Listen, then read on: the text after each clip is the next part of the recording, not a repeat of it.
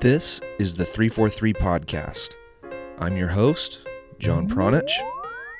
Welcome to the show.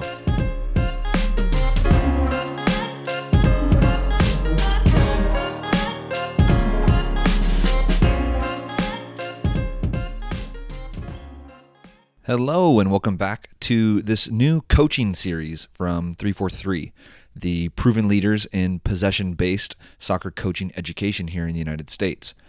This is where we dissect the three pillars that contribute to coaching soccer. And those pillars are philosophy, activities, and execution.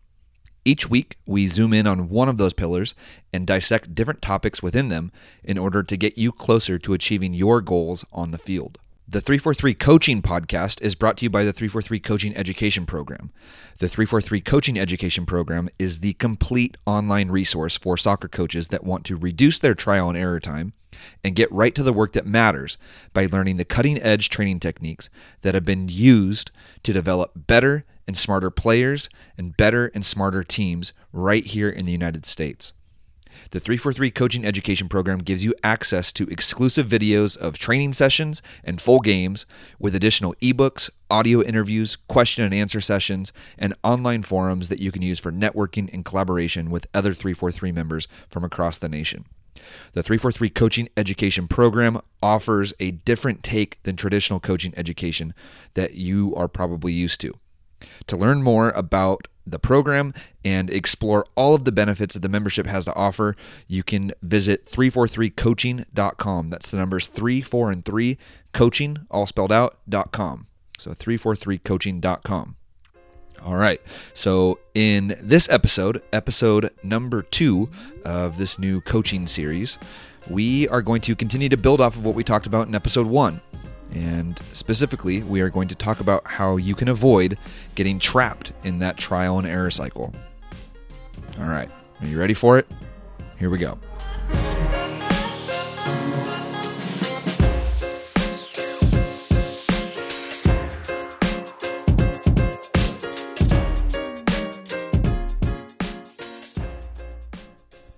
I recently made a trip to Las Vegas to give a presentation to a group of coaches, and the presentation revolved around the idea of do less, not more.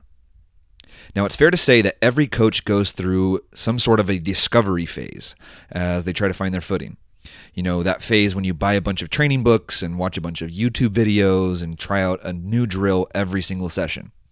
Don't sweat it.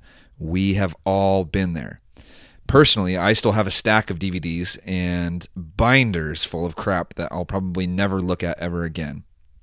I I went through that discovery phase that and it's pretty embarrassing to talk about sometimes. But we all go through it. And going through that discovery phase and how long you spend in that discovery phase are not the most important parts of your development as a coach. It's what you do after that phase that really matters. And this goes back to the topic of having a vision and having some sort of idea of how you would like your teams to play. And it takes time to figure that out. It's understandable. How much time? Well, there isn't a cookie cutter answer to that, but you absolutely have to go through that discovery phase. And once you find your footing, and once you have some sort of direction, now you have to stay dedicated to bringing that vision to life. And that is the most important and also the hardest part of the process. So when it comes to vision, the example that we like to give is this possess like Barcelona, counterattack like Real Madrid, and press like Chile. So having a vision or an idea of how you want your team to play is step one. It's a great first step, but honestly, too many coaches that try to venture down this path of becoming a serious practitioner just stop at step one. They think that they've figured it all out. And that's where so many coaches get trapped. I'll give you an example that you're probably familiar with. How many times have you heard a coach say that they play like Barcelona? And then you watch their team play, and there isn't even a whiff of anything Barcelona. It looks like straight up kickball. Now, I'll be generous and I'll say that a lot of coaches do a great job of identifying good role models, such as Barcelona, but for whatever reason, they stop there. They stop before they get to step two. And step two is dissecting and deconstructing those teams who you would like your team to emulate. To explain this, we'll use the same examples as before. How does Barcelona possess? How does Real Madrid counterattack? How does Chile press? So you need to go through and dissect and deconstruct those models or those teams that you would like your team to be like. And after ripping those models apart, your next move should be putting them back together in a way that will help your team. Now, what does that actually mean? Based off of those examples that you're following, it means that you should develop or choose a limited number of exercises to use in your own training environment that will bring your vision to life.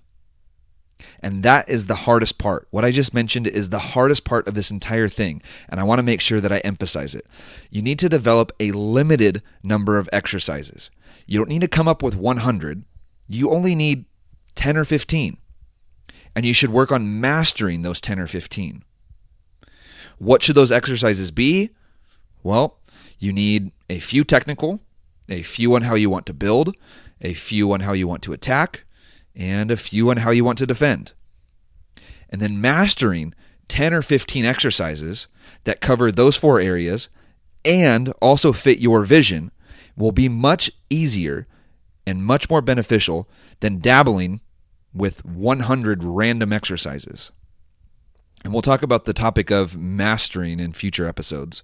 But trust me, I know that your brain is already telling you that you need to do more. Your brain is already telling you that you're going to have to mix it up at practice. And you have to resist that urge. You have to reprogram your brain. You have to throw away most of what you've learned in traditional coaching education. You need to do less, not more. I can't remember exactly where I heard it, probably on the Tim Ferriss show or something, but Tony Robbins said in an interview something that really resonated and stuck with me. And it might be slightly out of context here, but I'm going to apply it anyways. Tony was talking about how our brains are pre programmed with archaic software. But through training and repetition, we can reprogram that software. And before you can attempt to reprogram someone else's, you need to reprogram your own first. So you, as a coach, have to come to terms with the fact that doing less, not more, is actually better for the overall coach, player, and team development. And then, once you've reprogrammed your own brain and you've started to kind of follow that path of doing less, not more, then you and your players will really start to see the massive, massive benefits of training that way. So, to kind of tie all this back in together, I guess, and to end this short but I think potent podcast, the moral of the story is that if you want to avoid being trapped in that trial and error cycle, you need to focus on mastering just a small, limited number of exercises that fit your vision. You need to do less, not more.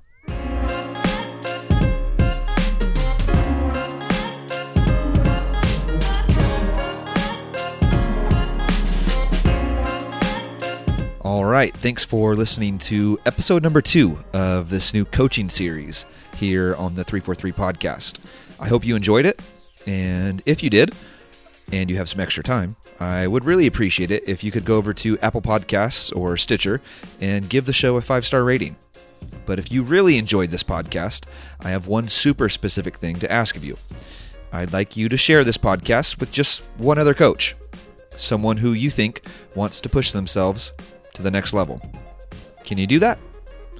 If you do, I really appreciate it. And don't forget that this podcast is brought to you by the 343 Coaching Education Program. That is what powers this podcast. So while you're on 343coaching.com, browsing through the podcast or all the articles, be sure to check out all the benefits of becoming a 343 Coaching Education member. And you can do that at 343coaching.com. One more time, that's 343 coaching, all spelled out, dot com. All right. We will catch you guys next time here on the 343 podcast.